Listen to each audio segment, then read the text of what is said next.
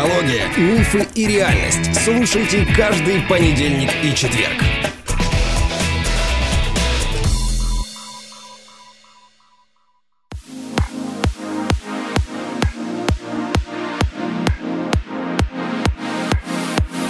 Добрый день, дорогие друзья.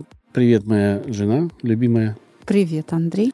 Что сегодня обсуждаем? Скажи, пожалуйста, сегодня инициатор темы ты, насколько я понимаю. Тебе... Нет, не Нет, я. Не ты. Чат, э, наш любимый чат в Телеграме, мы спросили о том, стоит ли продолжать тему о любви, потому что на предыдущий Блиц много вопросов о любви пришло, и вообще эта тема опять актуальна в чате.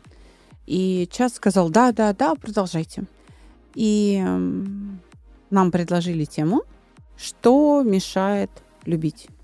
Давай Поэтому попробуем. мы сегодня будем говорить об этом, о некой помехе, о некоторых препятствиях. Ну, давай выслушаем тебя. Ну, что меня? Я, во-первых, сразу хочу сказать, что ты говоришь с точки зрения психолога саногенного мышления, да, а я говорю с точки зрения своего личного опыта. Это лично мое мнение. И Чтобы многие не думали, что я там истина в последней инстанции, Мгм. и мои суждения могут быть и ошибочными, на что ты мне частенько указываешь, между прочим. Я тоже могу заблуждаться, просто мне на это указать некому. Или нет желания. А, Да, может быть, где-то я давлю авторитетом, но вы не бойтесь. Мне это полезно спорить. Так. Ух, какой вопрос серьезный. Прям так сходу, наверное, не скажешь. Но я думаю, что наибольший вред э, любви, то, что мешает достаточно сильно, это завышенные ожидания от друг друга. Как по мне. Второе, ну, я бы так ранжирую, да, по... Ты решил ранжировать сразу по силе. Они у кого-то могут быть на разных местах, Мгм. у меня вот так стоит. А, Завышенное ожидание. А, Второе, я думаю, что сверхзабота, как ни странно. Потому что не всем она нужна, и проявление сверхзаботы действительно мешает любви. Нужно совладать со своей любовью и где-то ограничить ее. Ну, такое самоограничение сделать, да? Мгм. Третье я бы э, поставил это разные увлечения, которые не, не приводят к обоюдным каким-то времяпровождениям, да. Но при этом нужно понимать, что это развивает нас, да, если у нас есть какое-то увлечение. И нужно к этому, опять же, возвращаясь к первому пункту, ожидания здесь уменьшать. Ну, вот, наверное, три такие прям быстрые пункты. Остальные, наверное, возникнут по мере нашего разговора. на форумах у психологов или у людей между собой а, к препятствиям а, любви к помехам являются, скажем, родственники, как самое или одно из самых распространенных препятствий. Вот родня мешает. А, Кто-то говорит о том, что мешает расстояние. Вот а, в другом городе, за океаном, там еще что-то. Кто-то говорит, что мешает культура. Мы очень разные. Я индус, а она, не знаю, там, европейка. Вот, или там китаянка. Потому что Индия с Китаем политически не очень-то дружны. Там есть свои конфликты, вплоть до военных каких-то там приграничных столкновений. Ну, в общем, есть свои сложности, да. Кто-то говорит о том, что здоровье очень мешает, является препятствием. Человек, который с инвалидностью, то есть он ограничен а, в своем здоровье, оно у него не такое, как у нас с тобой. А, Например, человек не может пользоваться ногами или руками, или слуха нет, да? Всякое бывает. Что это очень м, серьезное препятствие. То есть называют много разных препятствий, и по большому счету их, наверное, можно разделить, ну, скажем так, на два класса, внешние и внутренние. И давай-ка ты выскажешь свое мнение по поводу вот того, что предлагает нам интернет, но даже не интернет, а люди через интернет. Я, в принципе, согласен, но, видимо, у меня не было такого перекоса в эту сторону, я об этом не подумал сразу. Действительно, все эти причины существуют, да, но давай мы с тобой определим, расчистим вот этот смысл, да, то, что мы вкладываем, что мешает. Да. Да, потому что нужно понять, это помеха, которая преодолима, Или это не, непреодолимая в какой-то момент у человека есть проблема, что он не может любить. Нужно, наверное, здесь эти причины разнести и выявить, что главное, что не главное для кого-то. Ну, допустим, без рук, без ног я понимаю, что найти партнера трудно. И это такая физическая причина, по которой, ну, как бы человек не может вырастить он, новое, он да? не может понравиться, вот так скажем. Ну, ну, или это очень сложно. Это очень сложно. Не может понравиться, такого слова не может быть, потому что у нас есть прекрасный пример Вучича, да? Да, Ника Вучича, австралийца. Который да. прекрасно создал семью, дети у него Двое, замечательные. Да. И я как бы всегда привожу его примеры. У нас в России есть свой Вучич, который достаточно хорошо ездит по стране и показывает своим примером, как может быть э, реализована жизнь человека. Да, ну что, он тоже может быть обожаемый, привлекателен. Поэтому мне кажется, что на самом деле все причины в нашей голове. Вот в основном.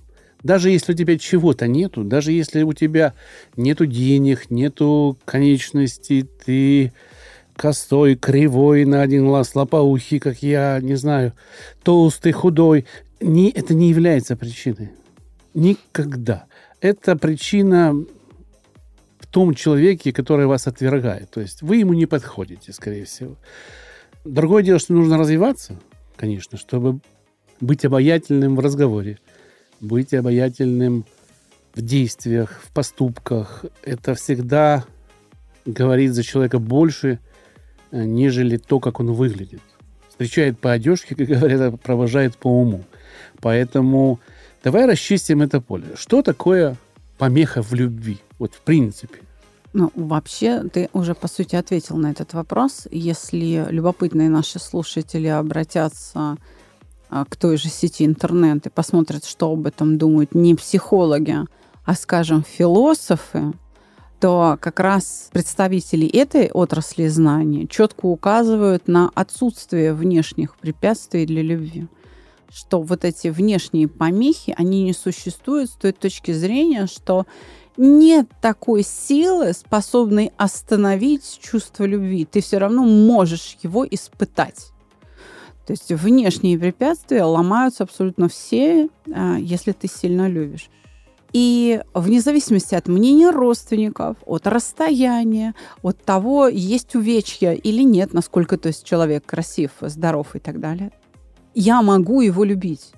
То есть даже э, родственники могут запретить мне, скажем, реализовать свою любовь, то есть встречаться, выйти замуж, родить этому человеку детей, но само чувство я все равно буду переживать. То есть я все равно хозяйка. Это я решаю, кого мне любить. И Таким образом, все препятствия только внутренние. Ты называешь их в голове. Ты знаешь, я вот, слушая тебя, понял, что я вот ну, в данный момент я увидел причину, которая мешает любить. Достаточно серьезно. И она лежит в понятии безответная любовь. Вот помеха. Самое главное, когда я люблю, а меня не любят. Вектора не совпадают.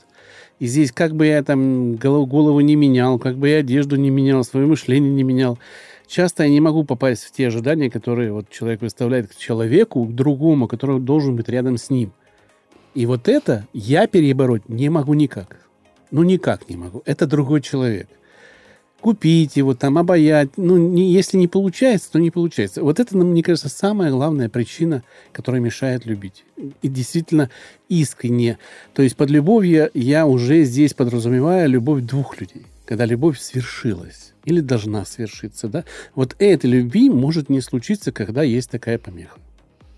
Да, несовпадение интересов или несовпадение вкусов, когда не попал человек, да, вот э, в параметры моей второй половинки. Но здесь сомнительно говорить о том, что это препятствие внешнее. Да, я на другого человека повлиять не могу, но я-то при этом люблю. То есть у меня-то, она пусть и безответная, но любовь есть, я все равно буду ее испытывать. То есть, опять же, это внешняя помеха в реализации, в развитии любви. Но само по себе чувство все равно возникнет. Поэтому тогда нужно ну, отделять, эм, ну, как бы что ли, этапы. Да, то есть где эта любовь живет, а что мы этим называем словом. Если говорить о способности любить, о способности испытывать чувство любви, переживать это состояние, то здесь внешних помех ну, не существует. Есть только внутренние помехи. Они каковы? Мое восприятие другого человека. То есть я не могу, например, преодолеть отвращение, если у него лопоухие уши. Да? Это отвращение, это, это же внутреннее мое состояние, это моя внутренняя помеха. Я не знаю, как справиться с отвращением. Или там ноги волосатые, или там не знаю что, зубы кривые. Акцент, в конце концов. То есть э, что, что мне не нравится? То, что я воспринимаю с определенным чувством. И вот это внутреннее чувство негативное является помехой. Или, скажем, страх. Вот когда говорят, что мне мешают родственники. Да не родственники тебе мешают, а страх перед ними. Они же тебя не за руки держат. Вот даже если за руки держат, даже если за руки держат, ты все равно можешь продолжать человека любить. То есть от этого твоя любовь к объекту любви, к предмету любви, она не уменьшается. Тогда нужно здесь, знаешь, что еще разделить, как мне кажется, любовь которая созревает, вот она начинается, я вижу, да, любовь, которая случается, когда два человека ответили взаимностью друг другу, и любовь зрелая, которая может распасться или усилиться, исходя уже из прожитых годов или там месяцев, сколько люди живут, да. У этой любви, скажем так, есть стадии. Да. У, нет, у любви есть стадии, да. Получается, что она проходит как ребенок, детский период, юношеский период и зрелый период, да, проходит. Я и... думаю, что вот как раз э, зрелую любовь уже ничто не может разрушить. Просто не все этой стадии достигают. Я бы так сказала. И здесь ты очень правильно назвал самое главное препятствие. Ты прям сразу его назвал в силу там своего жизненного опыта и в силу, скажем, способности мыслить. Действительно, завышенные ожидания. Обиды завышенные ожидания или вообще какие-то просто ну, несоответствующие реальности ожидания, иллюзии какие-то в отношении партнера, в отношении объекта любви, они приводят к разрушению этой любви. Потому что обида очень неприятное чувство. А оно очень болезненное. И обиды, накапливаясь, что делают? Просто заменяют собой любовь. Заменяют. Я разочаровываюсь в человеке, и тем самым любовь уменьшается, как говорят, дает трещину, да, и покидает меня. Вот скажи, а что наши слушатели от нас хотят или ожидают услышать в этом эпизоде? Мы с тобой обсуждаем препятствия в любви. Мы определили, какая любовь может быть, какие внешние или внутренние могут быть препятствия. Да? Кроме этого перечисления, что-то мы должны сказать такого, чтобы люди сказали, вау, вот этого я не видел. Если вот то неосязаемое, невидимое для многих, чем владеет школа саногенного мышления, что она может сказать, ребята, зрите в корень, как говорил Кузьма Прутков. Ох, как ты сейчас планку задрал. Я не знаю, но я не пытаюсь сейчас в этом выпуске удивить наших слушателей. Да? Давай я буду говорить то, что я считаю нужным в этом выпуске сказать, то, что я приготовилась сказать. Давай на мой взгляд, глубокий взгляд, и я думаю, что меня поддержат не только саногенщики, не только специалисты этой научной школы, но и другие специалисты, очень сильно мешает любви. Итак, мы пришли к выводу, что внешних препятствий, по большому счету, не бывает. Есть только внутренние. Да? И вот на первое место из внутренних препятствий мы с тобой поставили обиду. Завышенные ожидания, которые приводят к хроническому состоянию обиды. То есть не стройте иллюзий, тогда вы будете любить вечно. То есть любите того человека, который есть. Это первое. Второе. Что мешает? Это вообще отсутствие эмпатии. Потому что, чтобы влюбиться, нужно э, сочувствовать, сопереживать другому человеку, сделать его объектом своего внимания и уметь радоваться его счастью. Вот когда мое счастье усиливается от того, что другому хорошо, вот я уже влюбилась. И, кстати говоря, когда я готовила материалы, смотрела, что об этом думают философы, наши современники, вот они говорят о том, что издревле пытались философы разобраться с тем, что такое любовь, и ввели такое триединство. А, эрос, то есть в любви должно быть вот это страстное влечение, страстное желание наслаждения такого совместного при взаимодействии с объектом любви. Да?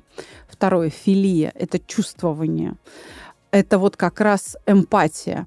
а, способность быть счастливым его счастьем, не своим.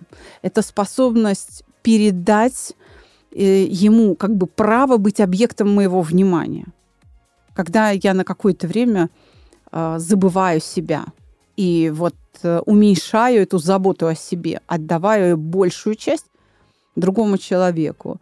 И агапы – это содружество, единые цели, единые ценности, вот этот обмен.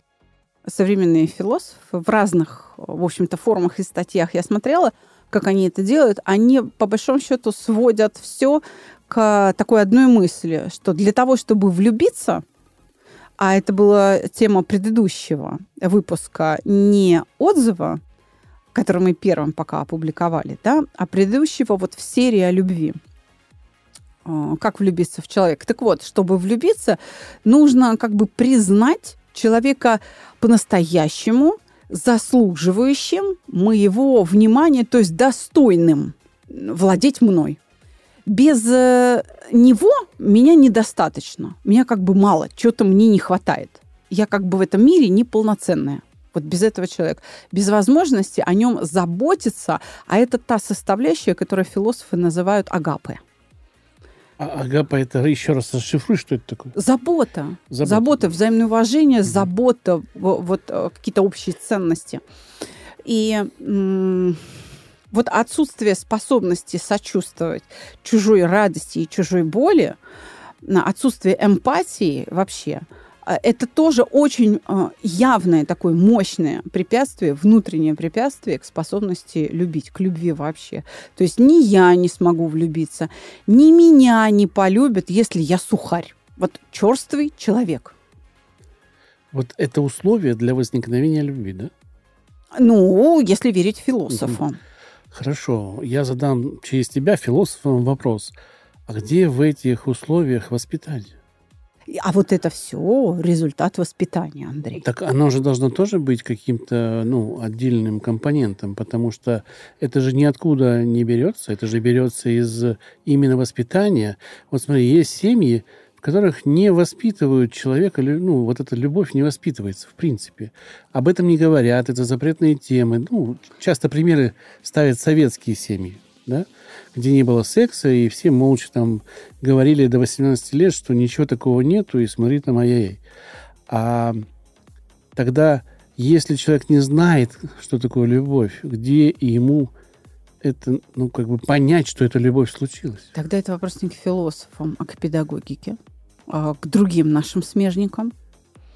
Но ты прав, да, если нет образца, а, а где его взять?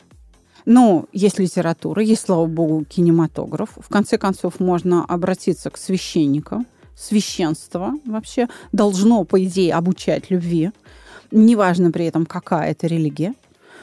То есть в этом смысле ты прав. Но э, если двигаться дальше, как говорится, по списку, то на третье место я бы поставила, наверное, глупость. Неспособность понять, что вот то, что ты чувствуешь, какую-то привязанность, тягу, да, восторг от ну, другого человека. И, и, и исходит из того, что человека не научили. Да, но его не научили не то, чтобы чувствовать, а осмысливать свои да, чувства. Ну... А, глупость. Брак я, педагогики. Да, я, да, педагогический брак. То есть глупость, дурость, э, неспособность вообще осмыслить, что с тобой происходит, тоже является внутренним препятствием к любви. У меня были на приеме такие посетители, которые говорят, можно сделать так, чтобы я не привязывался к женщинам. Ну, технически наши технологии это позволяют. Я говорю, а зачем? В чем проблема-то? Я когда... Вот у меня сейчас есть там девушка, она мне очень нравится, и я так размекаю, я такой становлюсь слабый, как тряпка. Мне это состояние не нравится. А потом в ходе разговора выясняется, что на самом деле это ему состояние очень нравится, и это его пугает. Вот, но я еще раз говорю, это вот глупость несусветная. То есть бояться быть счастливым. И это, наверное, следующий э, внутренний барьер – страх. Когда человек боится обнажиться, довериться. И состояние счастья, вот этот вот подъем, эйфория, она может быть довольно длительной, может быть э, краткой, да, она человеком воспринимается как опасность.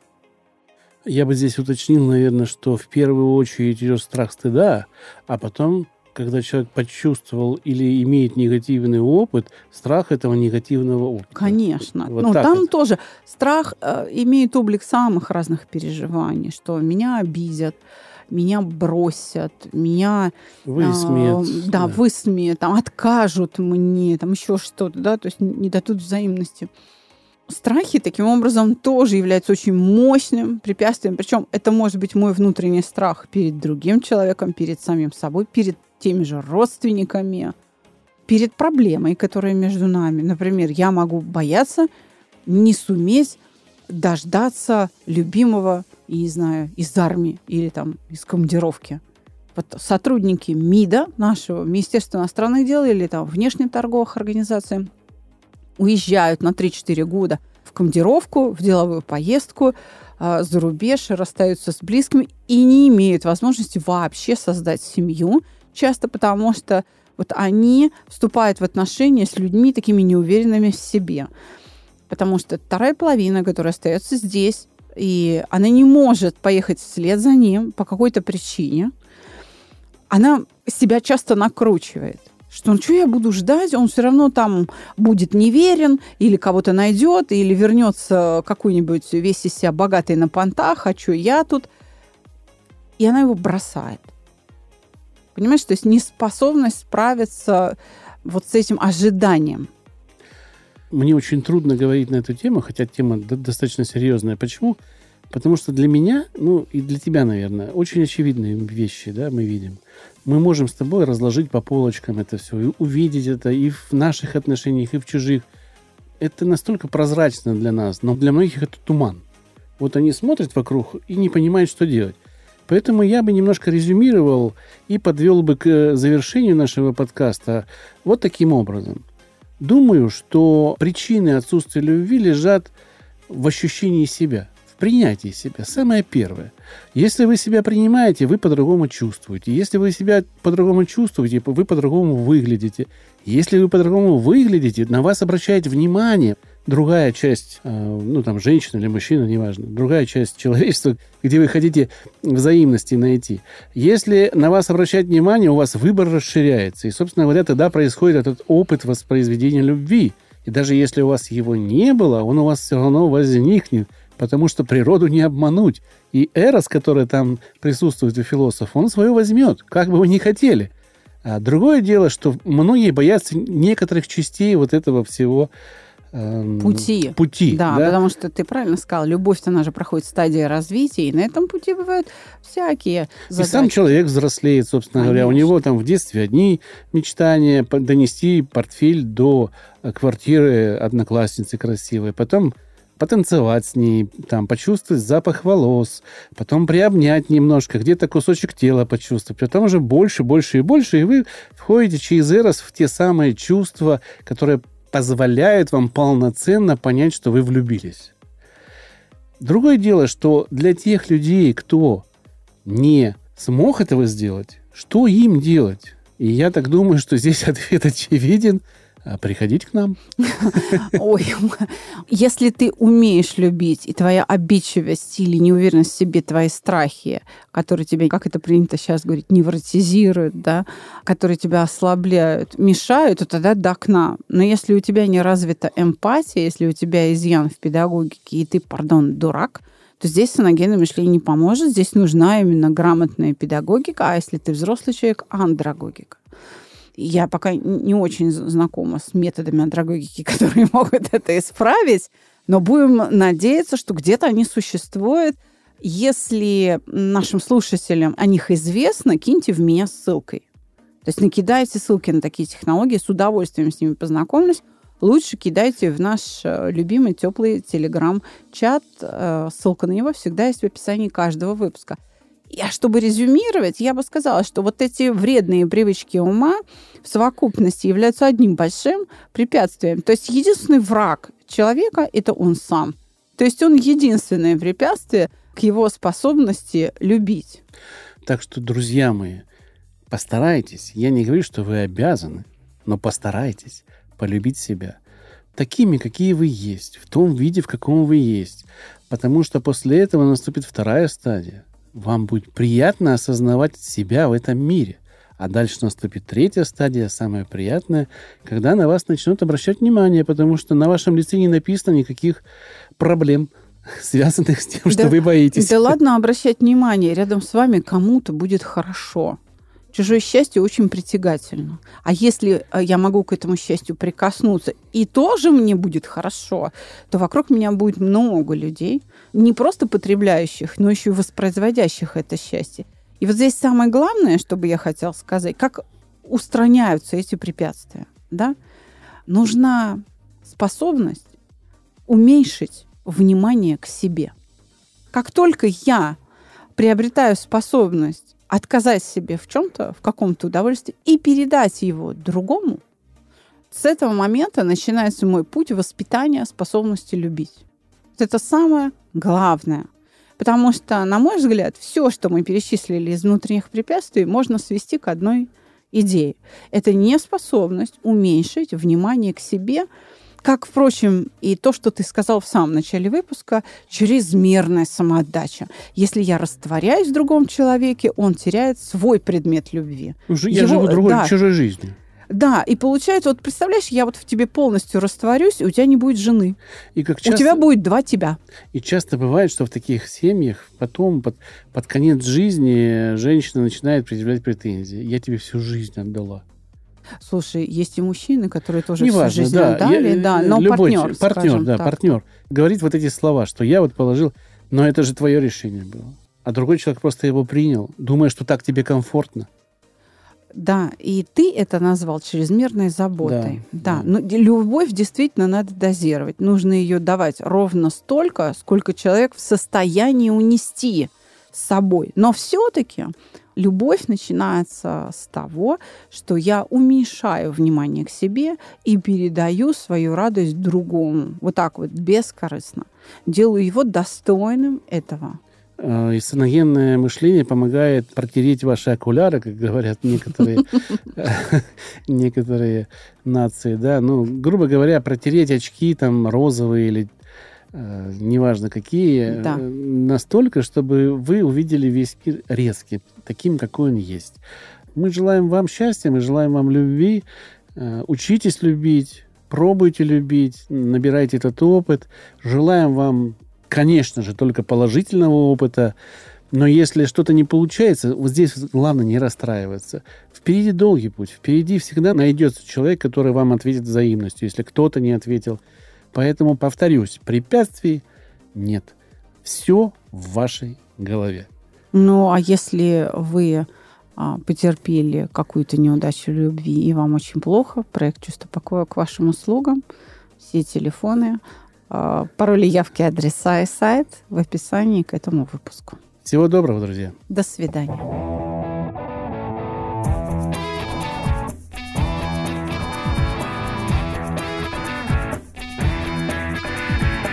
Психология, мифы и реальность. Слушайте каждый понедельник и четверг.